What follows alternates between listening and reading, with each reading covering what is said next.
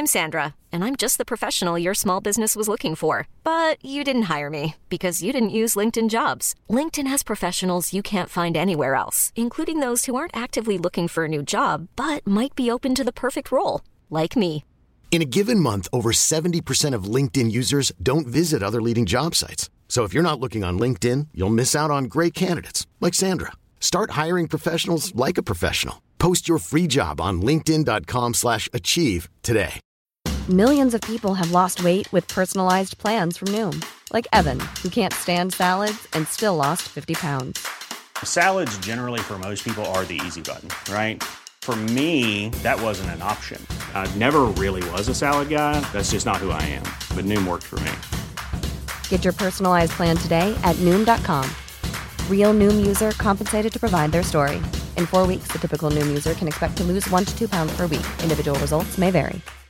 Here's a cool fact a crocodile can't stick out its tongue. Another cool fact you can get short term health insurance for a month or just under a year in some states.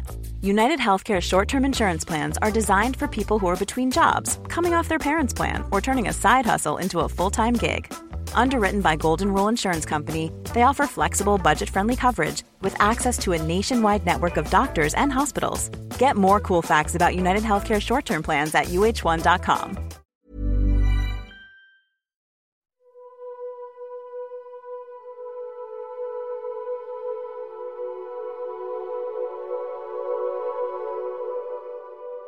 تو بعد از ظهر 13 می سال 1981 حس انتظار فضای شهر واتیکان رو پر کرده بود.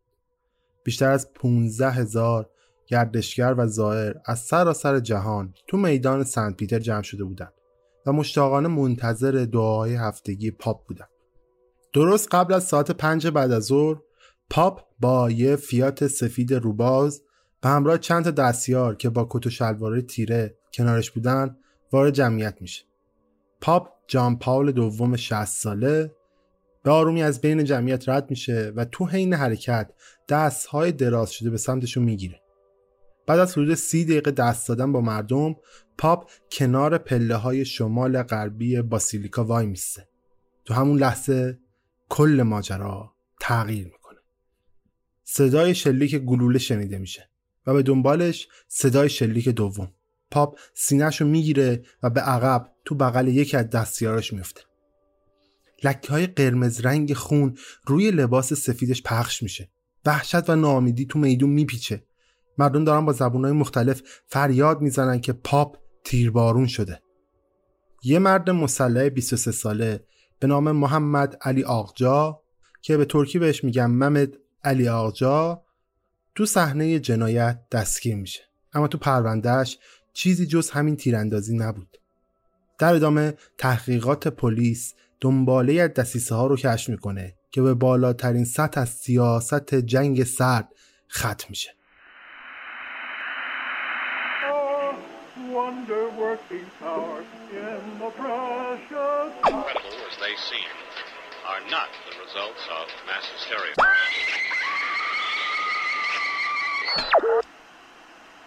فکر کنم بهتره مجوز بکنیم. چون الان روی ایستگاه اشتباهی هستید.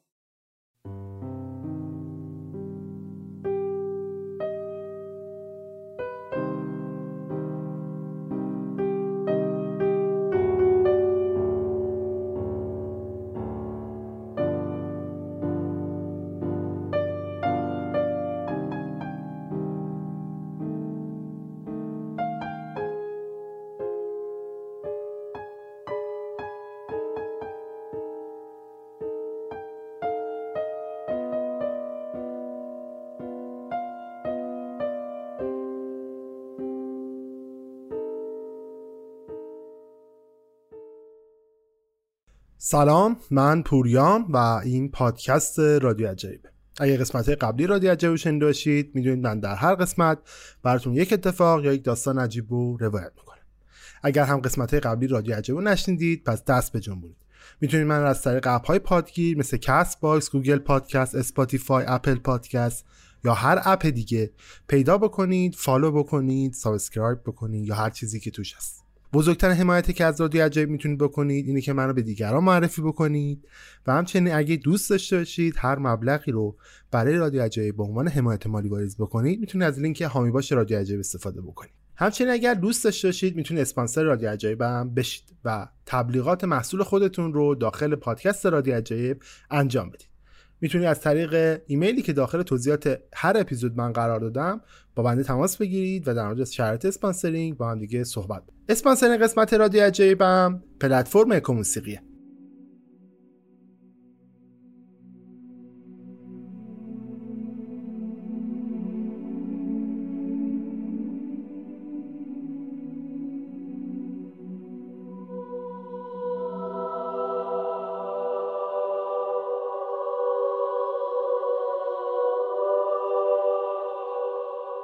تو قسمت پایانی از داستان چهار قسمتیمون قرار داستان حمله به قلب تپنده کلیسا رو از نزدیک بررسی بکنیم. یعنی ترور پاپ جامپال دوم یا پاپ ژامپال دوم. تو 13 می سال 1981 یه فرد ترکیه‌ای تو روز روشن به سمت پاپ شلیک می‌کنه و موجی از شک رو تو سراسر جهان ایجاد می‌کنه. اول به نظر می‌رسید که قاتل یه متعصب دیوونه است که تنها این کار رو انجام داده. برای همین یه محاکمه سریع براش اتفاق میفته ولی بعد از محاکمه فقط علامت سالهای بیشتری به وجود میاد. اما خیلی ها معتقد بودن که تلاش برای ترور جان پال دوم در واقع بخشی از یه تئوری بزرگتر و یه توطئه بزرگتره.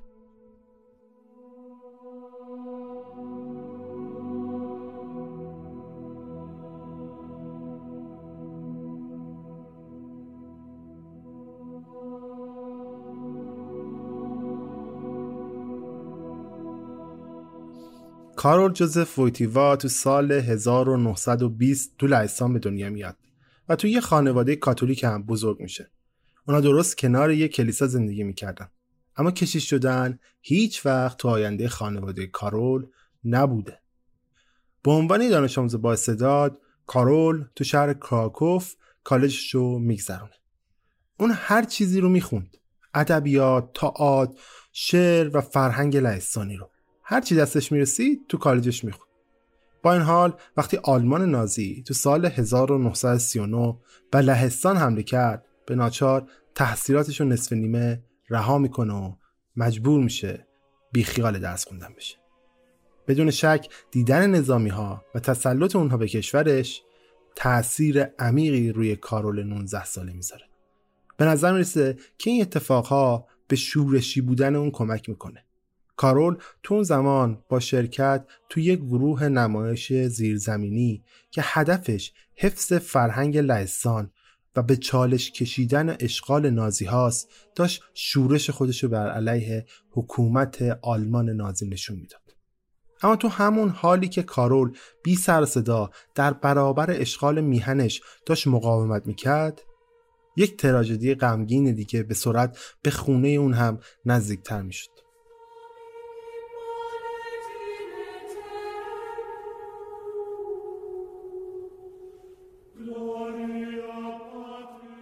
تو سال 1941 کارول وقتی از سر کار به خونه برمیگرده متوجه میشه که پدرش سکته کرده و از دنیا رفته.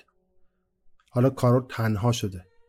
همراه با غم از دست دادن پدرش تمام شب رو برای اون دعا می‌کنه. مرگ پدرش یه تاثیر خیلی عمیق روی کارول می‌ذاره. از جمله اینکه اونو تو مسیر جدیدی برای کشیش شدن قرار میده. تو پاییز سال بعد کارول مخفیانه شروع می‌کنه به شرکت تو کلاس های دینی. شاید جالب باشه بدونید که آلمان نازی طبق قوانینش برگزاری تمام کلاس های دینی رو غیرقانونی کرده بوده. کارول تو نوامبر 1946 خدمتش رو وقف موعظه عشق و رفاه معنوی برای جوانها می‌کنه.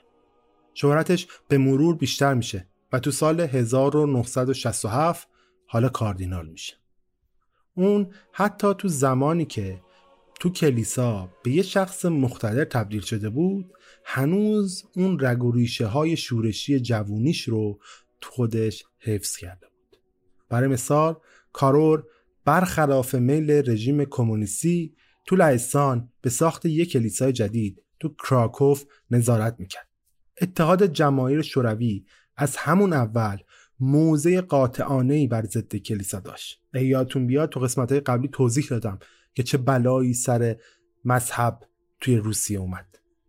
و این سیاست به کشورهای تحت سلطش هم مثل لهستان و سایر کشورهای دیگه هم کشیده شده بود.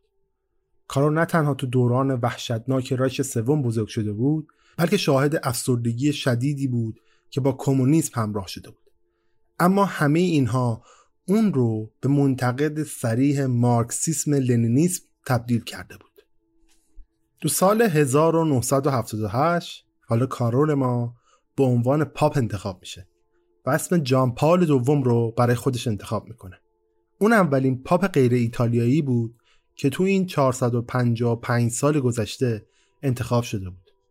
این یه قدم رو به جلو برای کسی بود که تو سالهای بعد به یه چهره رادیکال تبدیل میشه. جان پال دوم درباره مسائل سیاسی اصلا سکوت نمی‌کرد. برخلاف پاپ های قبلی اون در مورد اعمال اقتدار اخلاقیش به عنوان رئیس سازمان اصلا خجالتی نبود. به خاطر همین جان پال دوم به یه رهبر متحد و کاریزماتیک تو سراسر جهان تبدیل میشه اون بیشتر از هر پاپ دیگه ای سفر می‌کنه و همین کار اون رو محبوب و دوست داشتنی تر از قبل می‌کنه. نفوذ جهانیش همینطور داشت روز به روز بیشتر می‌شد و اون رو داشت تبدیل می‌کرد به یه دشمن بالقوه و خطرناک برای مخالفای سیاسیش. همون موقعی که جان پال دوم به قدرت و محبوبیت رسیده بود یه مرد سعی کرد پاپ رو برای همیشه ساکت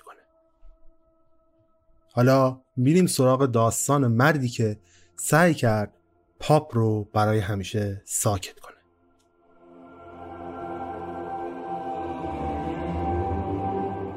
محمد علی آقا که ترکا بهش میگن ممد تو سال 1958 تو استان مالاچی ترکیه به دنیا میاد. مثل جان پال دوم ممت تو اون زمان بین موج وحشتناک خشونت سیاسی هم بزرگ میشه. بیایید اون زمان ترکیه رو اینجوری براتون ترسیب بکنم. ترکیه داشت با جناح چپ و راست خودش می جنگید و از طرف دیگه کودتای نظامی اون زمان تو ترکیه یه چیز عادی بود. با وجود خشونت و نارامی هایی که اطراف ممد موج می‌زد اون بیشتر وقتشو روی مطالعه و تکالیف مدرسهش می‌ذاره و تمرکز به این می‌کنه که بره دانشگاه. حتی تو امتحانات دانشگاه هم خوب عمل می‌کنه و حالا به نظر می‌رسه که یه آینده درخشان پیش روی ممد ماست. اما بعد همه چیز تغییر می‌کنه. تو اواخر نوجوانیش اون تبدیل به یه جنایتکار کوچیک میشه.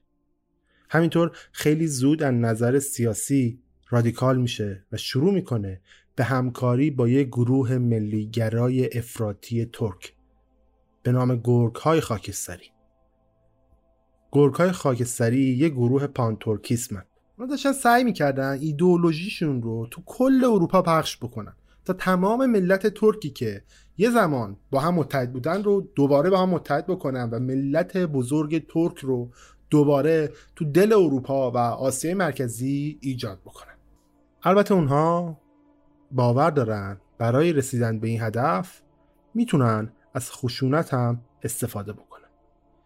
شاید با این هدف بود که تو سال 1977 ممد ما مخفیانه وارد لبنان میشه و توی یه اردوگاه آموزشی تروریستی حاضر میشه و ادعا می‌کنه که در مورد سلاحها و تاکتیک های جنگ چریکی آموزش دیده دو سال بعد از آموزش اون اولین اقدام تروریستیش رو تو فوریه سال 1979 انجام میده.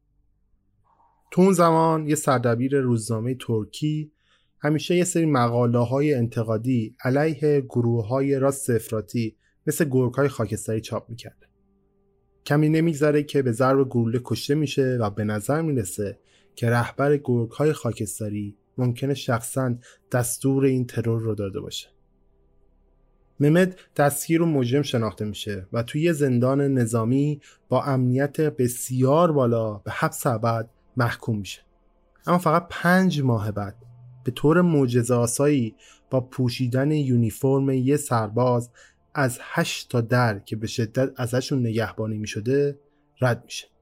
فقط یه روز بعد از آزاد شدنش ظاهرا ممد یه پیام تهدیدآمیزی برای یه روزنامه میفرسته.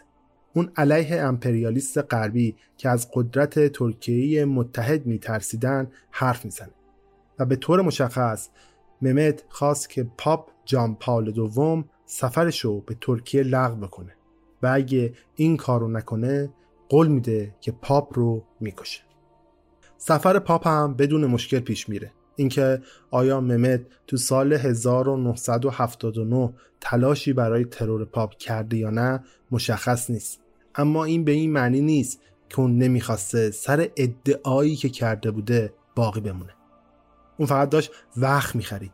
چند ماه بعد ممد به عنوان یه مرد تحت تعقیب از جایی به جای دیگه تو اروپا و مدیترانه نقل و مکان می‌کنه. و بعد از دو سال فرار اوایل ماه می 1981 تو روم ظاهر میشه. زمانی که می‌خواست تهدیدش رو علیه پاپ عملی کنه وقتی اون روز سرنویس ساز بالاخره رسید ممد مثل بقیه توریستایی که اون روز اومده بودن که پاپ رو ببینن قاطی هزاران نفر جمعیت میشه که تو میدون سن پیتر وایستاده بودن. اما وقتی پاپ جان پال دوم نزدیک پله های کلیسای باسیلیکای سن پیتر میشه اون رو هدف قرار میده و شلیک می‌کنه. سر اینکه چند تا گلوله شلیک شده یکم اختلاف نظر وجود داره.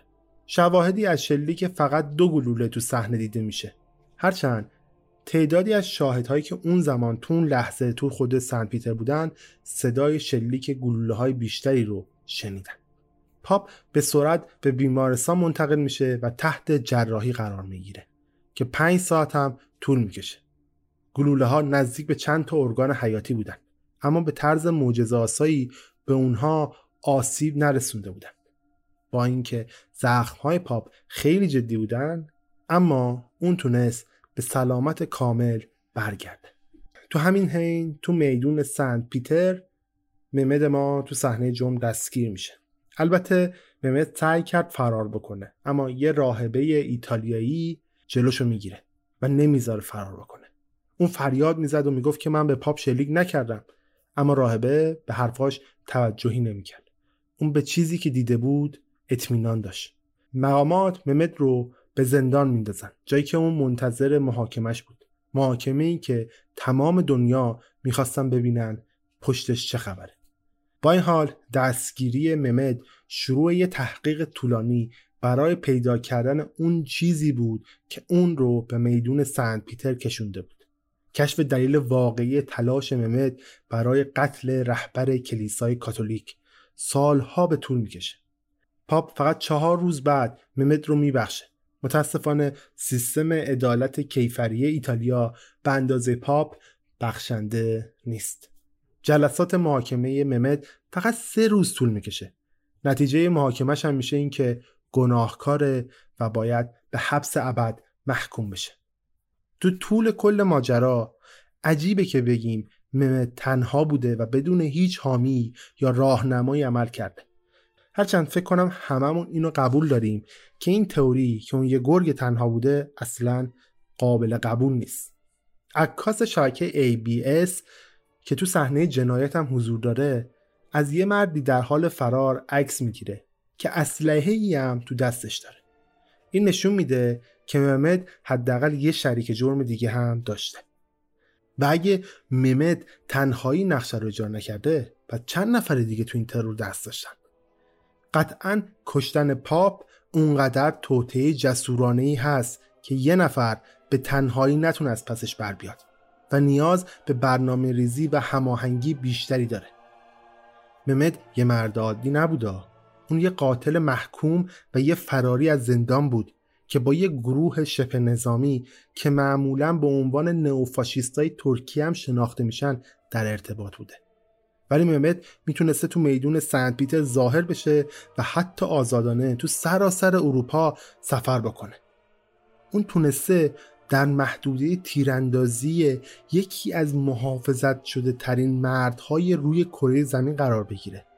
همه اینها بدون داشتن نوعی محافظت و پشتیبانی تقریبا غیر ممکن به نظر می‌رسه. موضوع همدست های ممد تو طول کل محاکمه کلا نادیده گرفته شده بود تا محکومیت سریعتر پیش بره.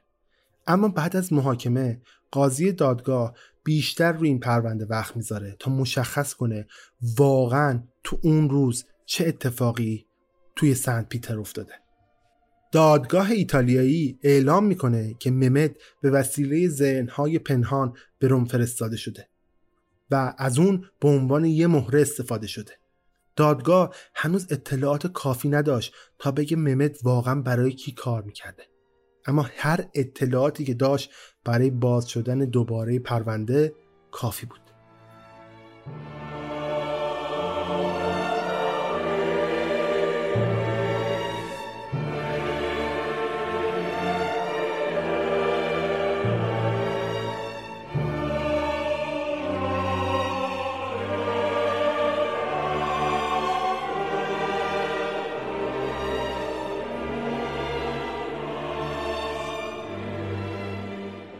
مت رو برای بازجویی از زندان بارها بیرون میارن. اما اون قصد نداشت اصلا همکاری بکنه.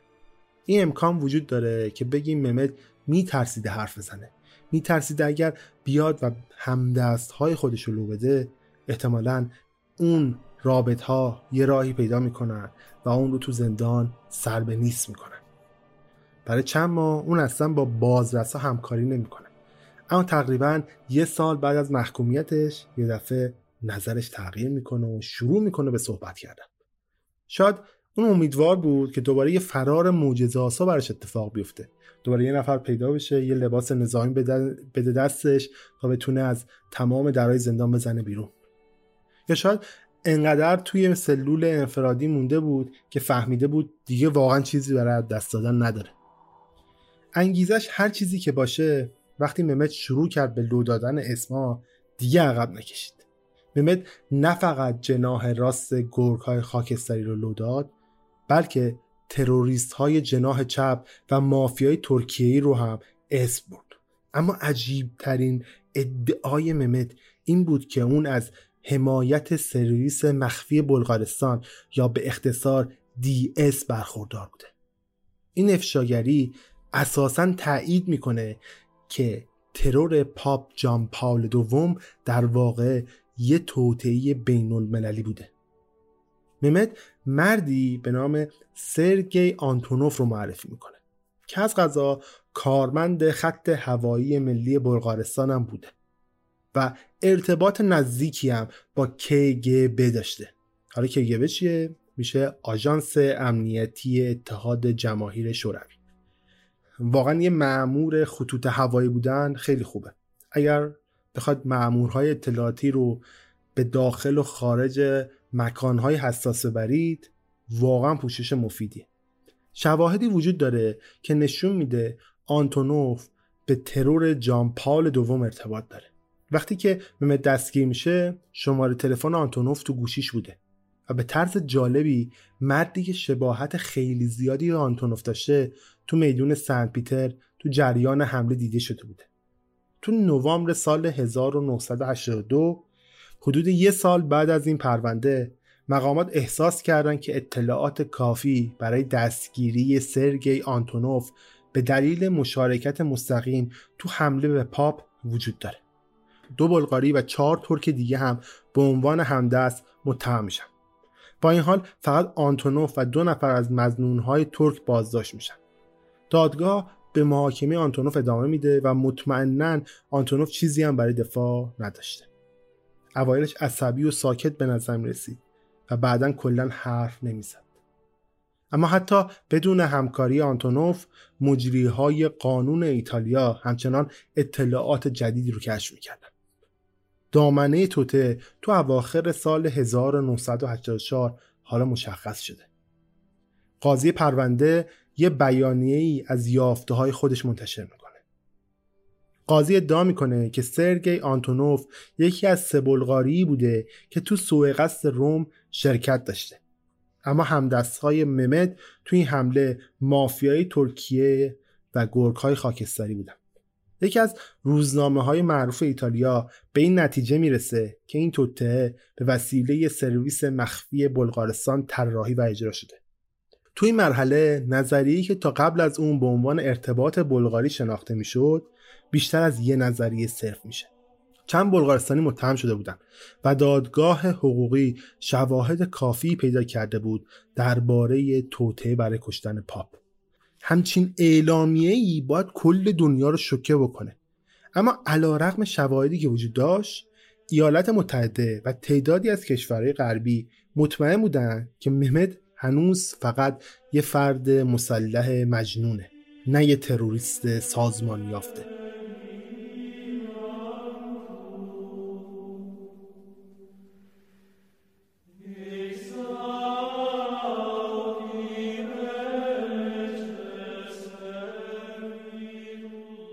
اگه شما دنبال شنیدن محتوای صوتی مثل پادکست یا موسیقی تو یه بستر مناسبی که هم همه چیزش رایگان باشه هم از دیدن و شنیدن تبلیغات توش راحت باشید پیشنهاد رادی اجایب و من به شما شنونده های عزیزم پلتفرم اکو موسیقیه از نکات خوب این پلتفرم میشه به این اشاره کرد که دسترسیتون همیشه رایگانه و بدون هیچ محدودیتی می‌تونید هر محتوای صوتی که دلتون بخواد رو بشنوید.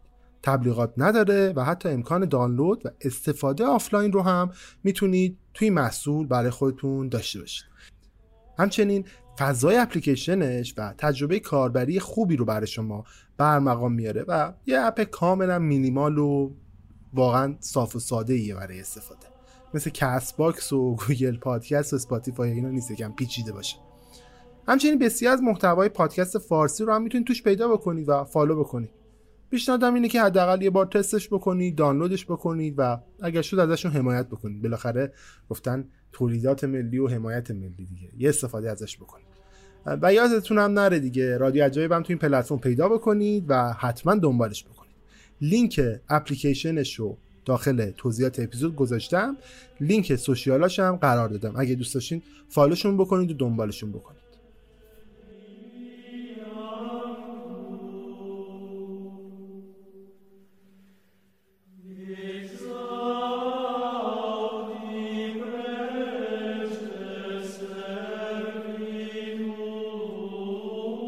چند تا روزنامه نگار مبتکر مثل گزارشگر آمریکایی کلر استرلینگ به نظریه ارتباط بلغاری اعتقاد داشتن.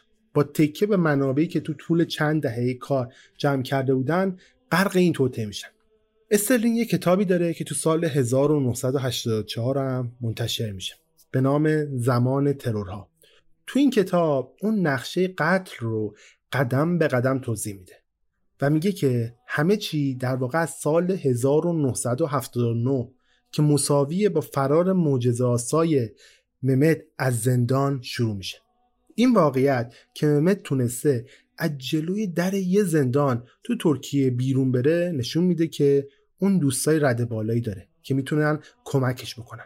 دوستایی مثل رئیس مافیایی ترکیه حتی اگر رئیس مافیای ترک هم باش مستقیما در ارتباط نبوده حتما وقتی بیرون اومده بهش کمک کرده یا با رهبر گرگ های خاکستری هماهنگ کرده که پول و یه پاسپورت جعلی هندی به دست ممت برسونه.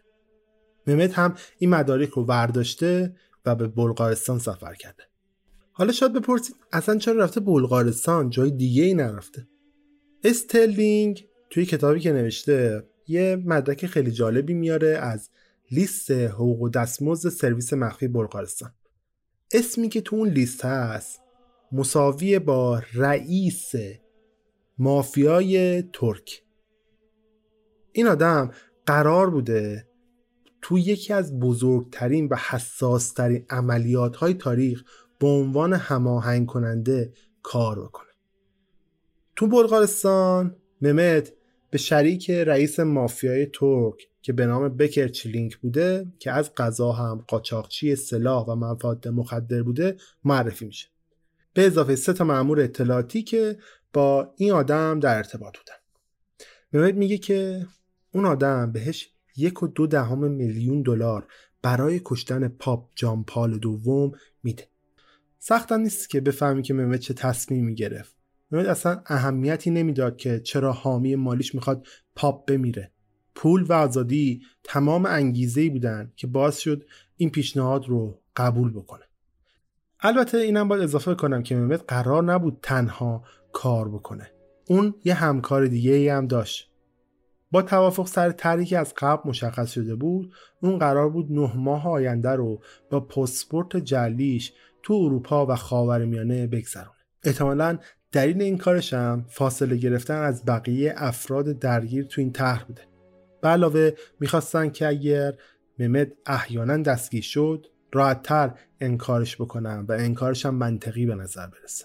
تو ماه می سال 1981 به گفته استرلینگ زمان شرور ترور رسیده بود. همکار ممد از گرگ های خاکستری یه دلال اسلحه اتریشی رو می‌بینه و ازش اسلحه هایی که بعدا باهاش به پاپ شلیک می‌کنن رو می‌خره. قدم بعدی انجام دادن بازبینی ها بود.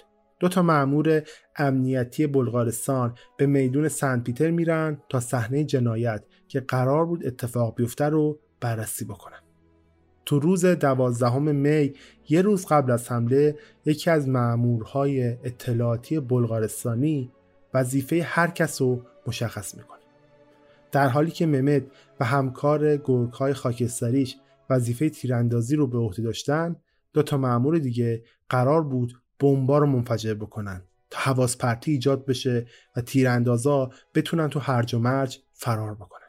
تو روز 13 می سرگی آنتونوف ممد و یه مأمور اطلاعاتی بلغاری رو به سمت میدون سن پیتر می‌بره.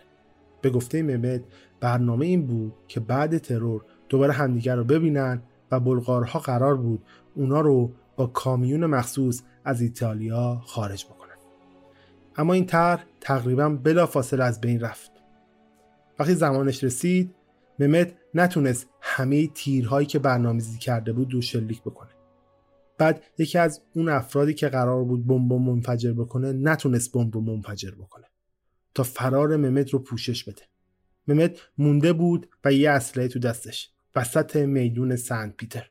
وقتی که سعی کرد فرار بکنه یه راهبه هم جلوشو می‌گیره و به طرز جالبی ممکنه اصلا جونش نجات داده باشه. به احتمال زیاد برنامه این بوده که ممد بعد از ترور سریعا کشته بشه تا جلوی هر چیزی که ممکنه بلغارستان رو به ترور جام پال دوم ارتباط بده رو بگیرن. اما چون اون راهبه جلوی فرارش رو می‌گیره ممد تو جمعیت گیر کرد و هم دستاش هم نتونستن اون رو بیرون ببرن. ممد همونجا دستگیر میشه و کامیونشون بدون اون ایتالیا رو ترک می‌کنه. به هر حال این خلاصه نظریه ارتباط بلغاریه که براتون تعریف کردم. به طور خلاصه بخوام بگم همونطور که دیدیم شواهد زیادی وجود داره که نشون میده مامورای اطلاعاتی بلغارستان، مافیای ترکیه‌ای و گرگهای خاکستری همه توی این حمله نقش داشتن. شاید جنایت آمیزترین ارتباط این باشه که به نظر می‌رسه سرگی آنتونوف که مشکوک به همکاری با نیروی اطلاعاتی بلغارستان بوده تو میدون سن پیتر تو زمان حمله به جانپال دوم دیده شده و گویا برای دقایقی هم بازداشت شده بوده. برای یه معمور بلغارستانی عجیب به نظر می‌رسه که تو همچین لحظه حساسی انقدر از سرزمینش دور باشه. البته مقام های بلغارستان داشتن هر نوع نقش تو این توتر رو رد می‌کردن. ظاهرا خط حزبیشون هم این بوده که آقا این حرفایی که می‌زنید خوراک CIA و سازمان اطلاعاتی غربی و شما می‌خواید چهره اتحاد جماهیر شوروی رو بعد نشون بدید رو از این حرفا. از این حرفایی که الان هم شما میشنوید کار دشمنه کار ما نیست You should celebrate yourself every day, but some days you should celebrate with jewelry. Whether you want to commemorate an unforgettable moment or just bring some added sparkle to your collection, Blue Nile can offer you expert guidance and a wide assortment of jewelry of the highest quality at the best price. Go to BlueNile.com today and experience the ease and convenience of shopping Blue Nile, the original online jeweler since 1999. That's BlueNile.com. BlueNile.com. If you're looking for plump lips that last, you need to know about Juvederm lip fillers. With Juvederm Volbella XC and Juvederm Ultra XC, your lip look, whether it's subtle or bold, can last up to one full year with optimal treatment and no additional maintenance. Find a licensed specialist and see if it's right for you at juvederm.com today. That's J U V E D E R M.com. Add fullness to lips in adults over 21 with Juvederm Volbella XC or Juvederm Ultra XC. Do not use if you have severe allergies or a history of severe allergic reactions, or if you're allergic to lidocaine or the proteins used in Juvederm. Tell your doctor if you have a history of scarring or taking medicines that decrease the body's immune response or that can prolong bleeding. Common side effects include injection site redness, swelling, pain, tenderness, firmness, lumps, bumps, bruising, discoloration, or itching. As with all fillers, there's a rare risk of unintentional injection into a blood vessel, which can cause vision abnormalities, blindness, stroke, temporary scabs, or scarring. For full important safety information, visit juvederm.com.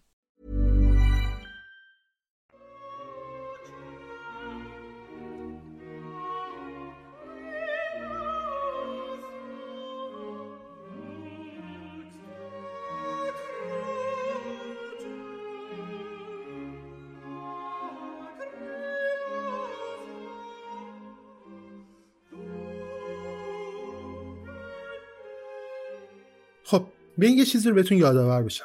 همه اتفاقات داره تو اوج جنگ سرد رخ میده. تنش بین اتحاد جماهیر شوروی و ایالات متحده همچنان بالاست.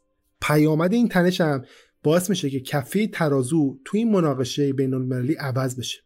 اتحاد جماهیر شوروی کنترل شدیدی رو اروپای جنوب شرقی از جمله بلغارستان داره. این به این معنیه که اگه سرویس مخفی بلغارستان برای ضربه زدن به پاپ سازماندهی شده بوده احتمالا دستورش باید از سمت رد بالایی های اتحاد جماهیر شوروی صادر شده باشه. حالا بیاین تمام این چند دقیقه‌ای که شنیدیم رو یه بار با هم سریع مرور بکنیم ببینیم واقعا داره چه اتفاقی میفته این ارتباطات چه شکلیه. اتحاد جماهیر شوروی تلاش کرده که پاپ رو بکشه. اما نگاه جهان نسبت به این قضیه برعکسه. بعد از تیراندازی به پاپ جامپال دوم ممه دستگیر میشه و به صورت هم محاکمه میشه و به خاطر جنایتش هم محکوم و حبس میشه. اول به نظر می‌رسه که دادگاه و رسانه ها موافقن که ممه تنهایی این ترور رو انجام داده. اما با منتشر شدن اطلاعات بیشتر و لو رفتن اسامی همدستاش اوضاع عوض میشه. به مرور مشخص میشه که ممد نه تنها یه گرگ تنها نبوده بلکه بخشی از یه نقشه بزرگتر بوده که تا حدی به وسیله سرویس های اطلاعاتی بلغارستان داشته هماهنگ می‌شده. تو اوج جنگ سرد وقتی داریم میگیم سرویس اطلاعاتی مخفی بلغارستان یعنی شما مترادفش رو ک‌گ‌ب در نظر بگیرید یعنی آژانس امنیت اتحادیه جماهیر شوروی. این به این معنیه که اون قدرت واقعی که واقعا می‌خواد پاپ رو بکشه در واقع رهبرهای اتحاد جماهیر شوروی بودن. این وسط هم یه روزنامه‌نگار آمریکایی به نام کلر استرلینگ میاد جزو اولین کسایی میشه که از این ایده حمایت می‌کنه. اون تاکیدم می‌کنه که هیچ افسر بلغاری جرأت اینو نداره که زیر نظر رهبری اتحاد جماهیر شوروی به پاپ ضربه بزنه. اونا می‌خواستن یه لیوان آب بخورن باید از بالا دسته خودشون تو روسیه و کرملین اجازه می‌گرفتن. حالا فرض بکن تصمیم داشتن یه دفعه حمله بکنن به پاپ. حالا اگر کتاب استرلینگو بخونید یه منبع جالبی داره که از قضا یکی از عالی رتبه ترین افراد عضو سرویس اطلاعاتی بلغارستان هم بوده. اون میگه که به عنوان کسی که قبلا تو این گروه بوده تصمیمی به بزرگی قتل پاپ باید دفتر سیاسی شوروی به وسیله خود دبیر کل اتحادیه انجام بشه. تنها در این صورته که اجرای این طرح به رئیس کگب می‌رسه. یعنی اینجوریه که اول دبیر کل تصمیم می‌گیره به کگب اطلاع میده کگب هم به نیروهای اطلاعاتی بلغارستان. حالا بیاید این ایده رو برای یه دقیقه در نظر بگیریم و قبول کنیم که کگب به خوبی از نقشه آگاه بوده. برای درک اینکه چی می‌تونسته انگیزه اتحاد جماهیر شوروی برای کشتن پاپ جان پال دوم باشه نیاز داریم که اول یه فلشبک به تمام سیاست های خود پاپ بزنیم. حتی قبل از اینکه جان پال دوم بشه پاپ بر اساس تجربیات خودش تو لهستان منتقد سریح کمونیسم بوده. و از لحظه ای هم که تو سال 1978 به عنوان پاپ انتخاب میشه میشه یه خار تو چشم اتحاد جماهیر شوروی. خصوصا به خاطر اینکه عمیقا درگیر سیاست لهستان بوده تو سال 1979 جان پال دوم برنامه ریزی می‌کنه که به کشورش سفر بکنه. رهبر اون زمان شوروی میاد میگه که آقا من با این سفر مخالفم تلاش می‌کنه مقامات کمونیستی لهستان رو متقاعد بکنه که جلوی این سفر رو بگیرن دبیر کل شوروی متقاعد بود که اگر جان پال دوم پاشو بذاره تو لهستان یه موج احساسی بر علیه کمونیست تو لهستان شروع میشه. واقعا هم حق داشته 6 میلیون نفر برای شنیدن سخنرانی پاپ جمع میشن که بر اساس جمعیت لهستان اون زمان اگر بخوایم حساب بکنیم که برابر با یک شیشم کل جمعیت لهستان تو اون زمان. سخنرانی پاپ هم اصلا ملایم نیست. فکر نکنید میاد موعظه می‌کنه. اون مستقیما توی خود لهستان زیر پرچم کمونیست علیه کمونیسم حرف می‌زنه. پاپ میگه که جهانبینی مسیحی و مارکسیستی کاملا در تضادن. و کارکرد کلیسا اینه که مردم رو نسبت به حقوق و وظایفشون مطمئنتر یا شجاعتر بکنه. کار به همینجا هم تمام نمیشه ها. یه سال بعد یه اتحادیه شکل می‌گیره به اسم جنبش کارگری همبستگی. هدفشون هم این بوده که از مقاومت مدنی برای مبارزه به نفع کارگرها بیان و کار بکنه. تو عرض چند ماه بعد از تاسیس این اتحادیه یه دفعه ده میلیون عضو پیدا می‌کنه. خیلی عجیبه. ده میلیون عضو یه جنبش ساده. از کجا این همه عضو پیدا می‌کنه؟ داستان اینه که جان پال دوم به نیروی پیشرو تو پشت پرده این سازمان تبدیل شده بوده. همینطور استرلین تو کتابش میگه که جنبش کارگری همبستگی فکر نکنید یه اتحاد کارگری ساده بوده ها. در واقع اونا داشتن یه اجماع مردمی ایجاد می‌کردن که هدفش بیان اراده مردم برای حکومت بهتر آزادی شخصی و بالاتر از همه استقلال ملی بوده. این به این معنیه که این جنبش همبستگی کاملا در تضاد با رژیم کمونیستی بوده. و حتی جان پال دوم به عنوان طرفدار سریح این گروه تبدیل میشه به دشمن شماره یک اتحاد جماهیر شوروی. تو ماه مارس 1981 یه مجله سیاسی تو شوروی پاپ رو میاد یه آدم هیلگر نشون میده و میگه که آقا شما دشمن ایدئولوژیک و خطرناک جامعه هست با زیاد شدن تنشا جان پال همچنان کنار جنبش همبستگی و لهستان ایستادگی می‌کنه. اون فقط حرفم نمی‌زنه برعکس می‌خواست حمایتش رو به عملم نشون بده. خیلی جالبه. یه جایی لهستان در شرف حمله دوباره اتحاد جماهیر شوروی قرار می‌گیره. پاپ یه نامه میفرسته به کرملین اطلاع میده که اگه روسیه به لهستان حمله بکنه موقعیتش رو تو روم ترک می‌کنه و کنار مردمش تو جنگ وای میسته شاید این سوال رو از خودتون بپرسید بگید که خب اتحاد جماهیر شوروی چرا به پاپ گیر داده؟ چرا به این جنبش مردمی هم گیر داده؟ می‌تونسته راحتشون بذاره انقدر فشار نیاره و این اتفاقات نیفته. واقعیت اینه که جواب خیلی ساده است. وقتی حمایت پاپ از جنبش همبستگی ادامه پیدا می‌کرد این یه تهدید فقط تو لهستان نبود بلکه این تهدید برای کل اتحاد جماهیر شوروی بود. اگه لهستان کمونیسم رو رد می‌کرد و ازش میگذشت دیگه چی می‌تونست جلوی کشورهای دیگه که تحت سلطه شوروی بودن رو بگیره؟ که این کار رو دیگه تکرار نکنن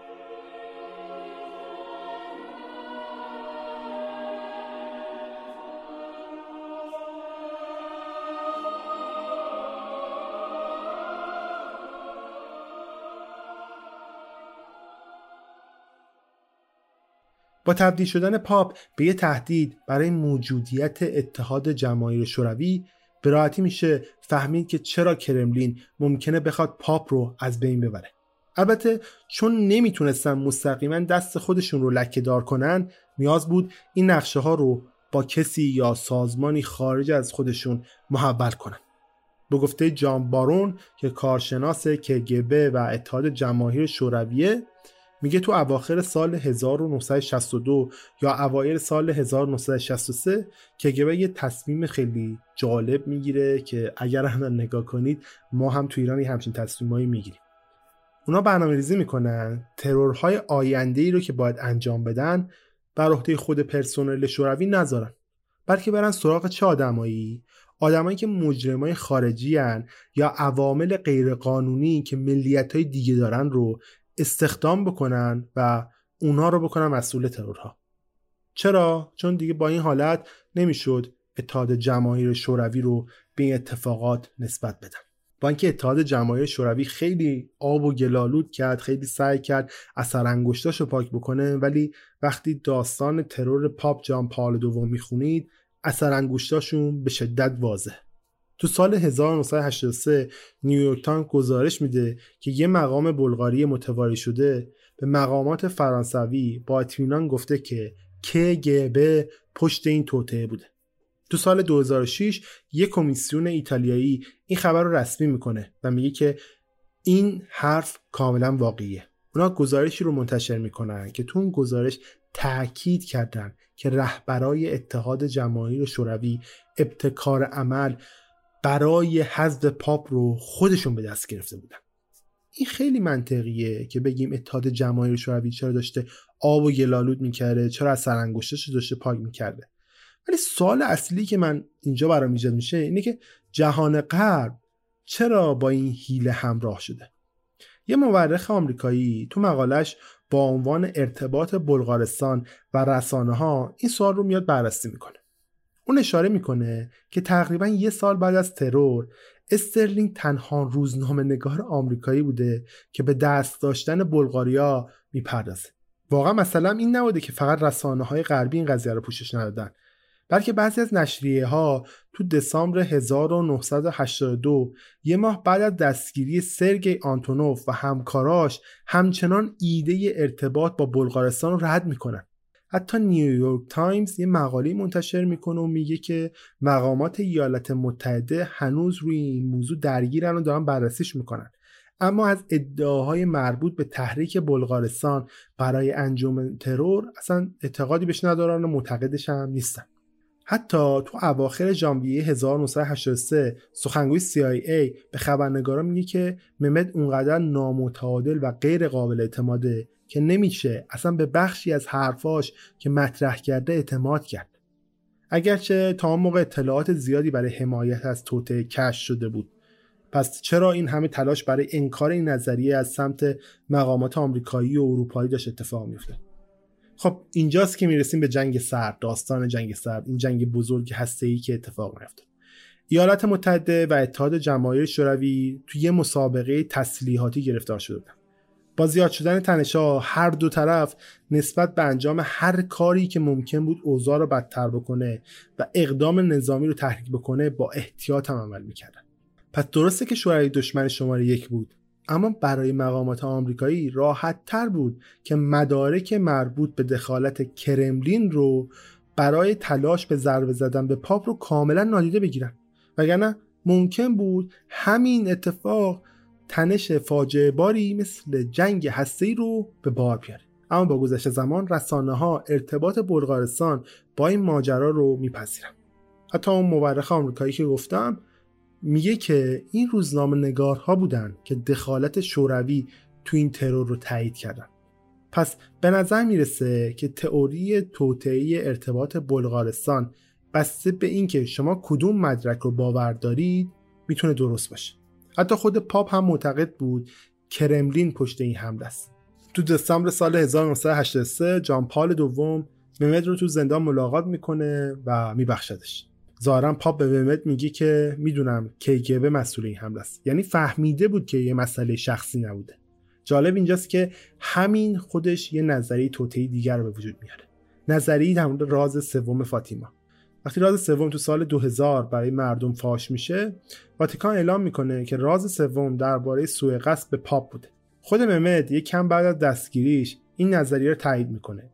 ممد ادعا می‌کنه که از طرف بانوی ما به پاپ شلیک کرده تا پیشگویی راز سوم رو محقق بکنه. چیزی که این رو جالب تر می‌کنه اینه که ممد این حرف رو 20 سال قبل از اینکه اصلا راز سوم رو بشنوه میاد و انجام میده. به این معنیه که یا خود پاپش اجازه داده پیشگویی رو بخونه یا اینکه نه واقعا بانوی ما بر ممد ظاهر شده و بهش گفته که راز سوم اینه و تو باید همچین کاری بکنی. با این حال مثل خیلی از چیزایی که ممد تو روزهای اول بعد از دستگیریش گفته بعدا تو سال 2010 ادعاشو بازم برمیگردونه. جالبه که بدونید در نهایت ممد تو سن 52 سالگی از زندان آزاد میشه. وقتی هم که از زندان میاد بیرون یه کتابی منتشر می‌کنه و تو این کتاب یه ادعای خیلی جالبی می‌کنه.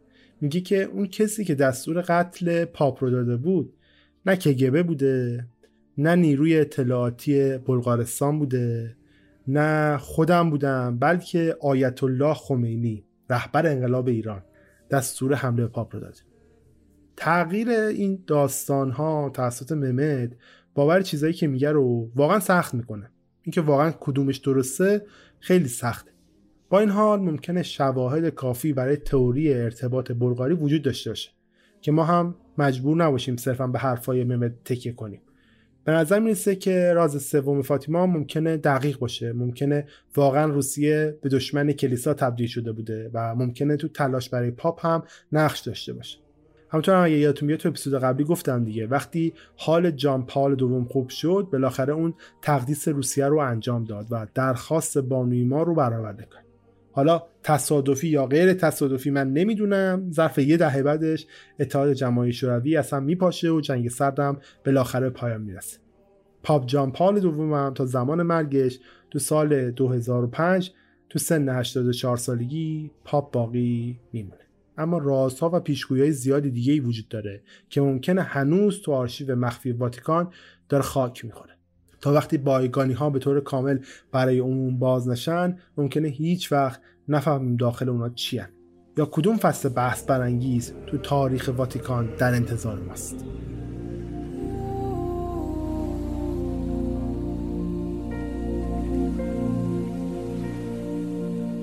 خب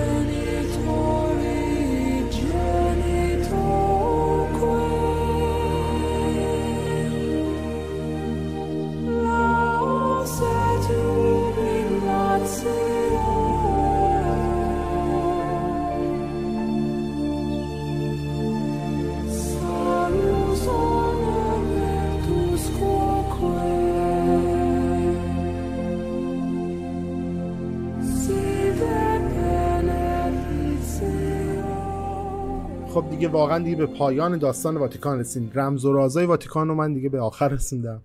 هرچند رمز و راز زیاده در مورد واتیکان. فقط اگر یه نفر دسترسی پیدا بکنه به اون آرشیو مخفیشون میشه برای صدها سال سالها قرنها فکر کنم در مورد چیزهای مخفی که تو واتیکان وجود داره حرف امیدوارم این چهار اپیزود براتون جذاب بوده باشه لذت برده باشین ازش و شنیدنش هم کمک کرده باشه که یه چیز جدیدتری و جالبتری رو هم فهمیده باشید در کنارش من یه نکته ای رو بگم.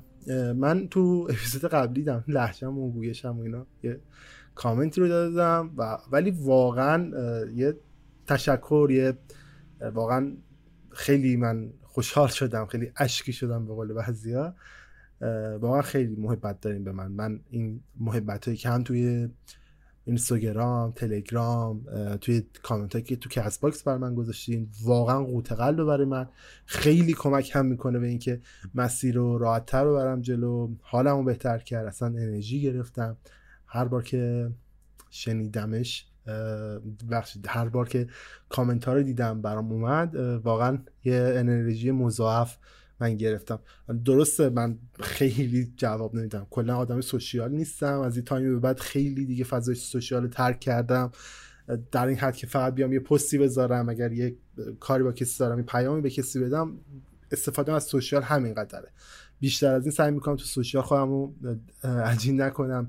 اعتیادی زیادی پرام داره و از نظر روانی هم خیلی منو دچار چالش می‌کنه. برای همین تصمیم گرفتم زیاد تو سوشال نباشم. برای همین اگر جواب کامنت نمیدم اگر جوابتون رو توی تلگرام یا اینستاگرام یا هر جای دیگه ندادم دلیل برای نیست که مثلا من بی توجه بودم و کامنتاتون رو نخوندم. واقعا همش رو خوندم هر کدومی که تونستم لایک کردم واقعا ازتون تشکر می‌کنم. تک تکتون تمام اون کسایی که این کامنت ها رو برای من گذاشتن عزیزای دل منن و شنونده هایی که من همیشه بابتشون به خودم افتخار می‌کنم که دارمشون.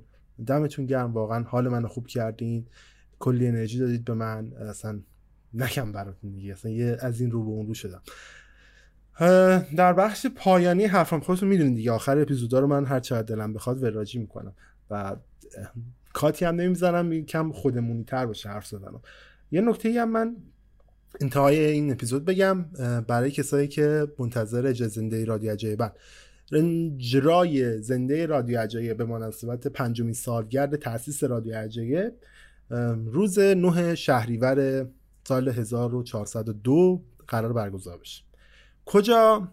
جاشو هنوز قطعی نکردیم ولی 9 شهریور قطعیه. کی حالا قرار بلیت فروشی شروع بشه؟ احتمالا از همین هفته ما بلیت فروشی رو شروع می‌کنیم که همه دوستان اگر دوست داشتن بیان و بلیت, خر... بلیت بگیرن تا اون موقع آماده بشن و خواستم بیان اجرا رو نزدیک ببینن. و یه نکته دیگه و نکته اساسی تر. محتوایی که قرار توی اجرای زنده پخش بشه کاملا مثبت 18 کاملا برای کسایی که با محتواهای ترسناک و جنایی مشکل ندارن بده. یعنی اگر احیانا براتون از فضای ترس بدتون میاد از فضای جنایی بدتون میاد داستان ترسناک دوست ندارین بشنوید اون اجرای زنده اصلا مناسب شما نیست. اصلا نخرید بلیتو توصیه نمی کنم به دردتون نمی‌خوره. حالا بعدتر که تو توضیحات چی هم منتشر میشه اونجا تاکید می‌کنم که کسی اگر مشکل داشت ترجیحا نیاد. دیگه اگر اومد عواقبش گردن خودش و اینا. چون حالا من محتوا رو از نظر خودم ترسناک نیست ولی به کسایی که دور اطراف خودم هم دادم بخونن یه بازبینی کردن و این حرفا گفتم آقا خیلی ترسناکه. همون سکانس های اولش قشنگ کاربر می‌تونه شنونده می‌تونه خیلی بترسونه. من قصد ترسوندن ندارم اینجا بگم. فقط روایت داستانم داستان جنایی ترسناکی هست. یه فلش بکی هم دارم می‌زنم به دورانی که ردرامو تولید می‌کردم و اینا. چون دوست دارم این محتواها رو. بر همین گفتم بعد نیست اجازه این شکلی هم داشته باشیم. پس چی شد؟ نه شهریور اجرای زنده محتوا ترسناک. بلیت فروشی هم از همین هفته آغاز میشه.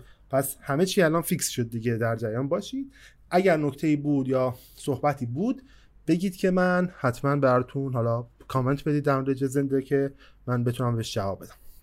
یه تشکر دوباره هم بکنم از پلتفرم ایکو موسیقی که زحمت کشیدن و اسپانسر این اجرای رادیو عجیب شدن. این اجرا که نه این قسمت رادیو عجیب شدن.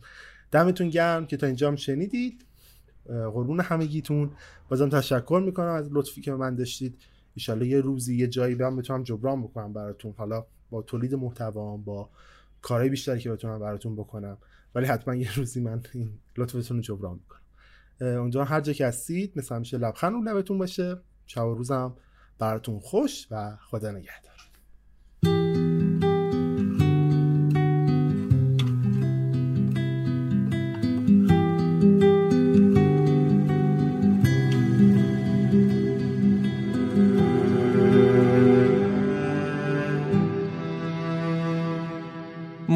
هر جا برم سروا بگردانم تو چیشای خوت سنبول میکارم.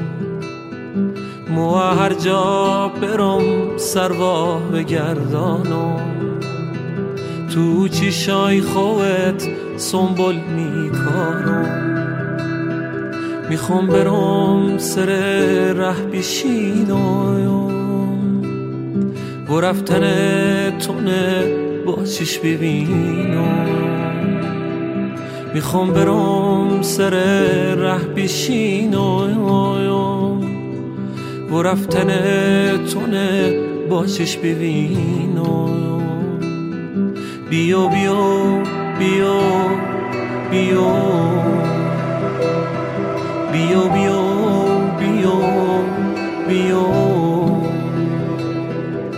بیا بیا بیا بیا بیا بیا بیا بیا مو هر سارمون پرسه تو کردم به سرمه و نبات یاد تو کردم مو هر سارمون پرسه تو کردم به سرمه و نبات یاد تو کردم. نه هیچکی دیده تو نبی بهاری. شو گپم پره نومی خیالی. شو گپم پره نومی خیالی. بیو بیو بیو بیو. بیو بیو بیو بیو بیو بیو بیو بیو بیو بیو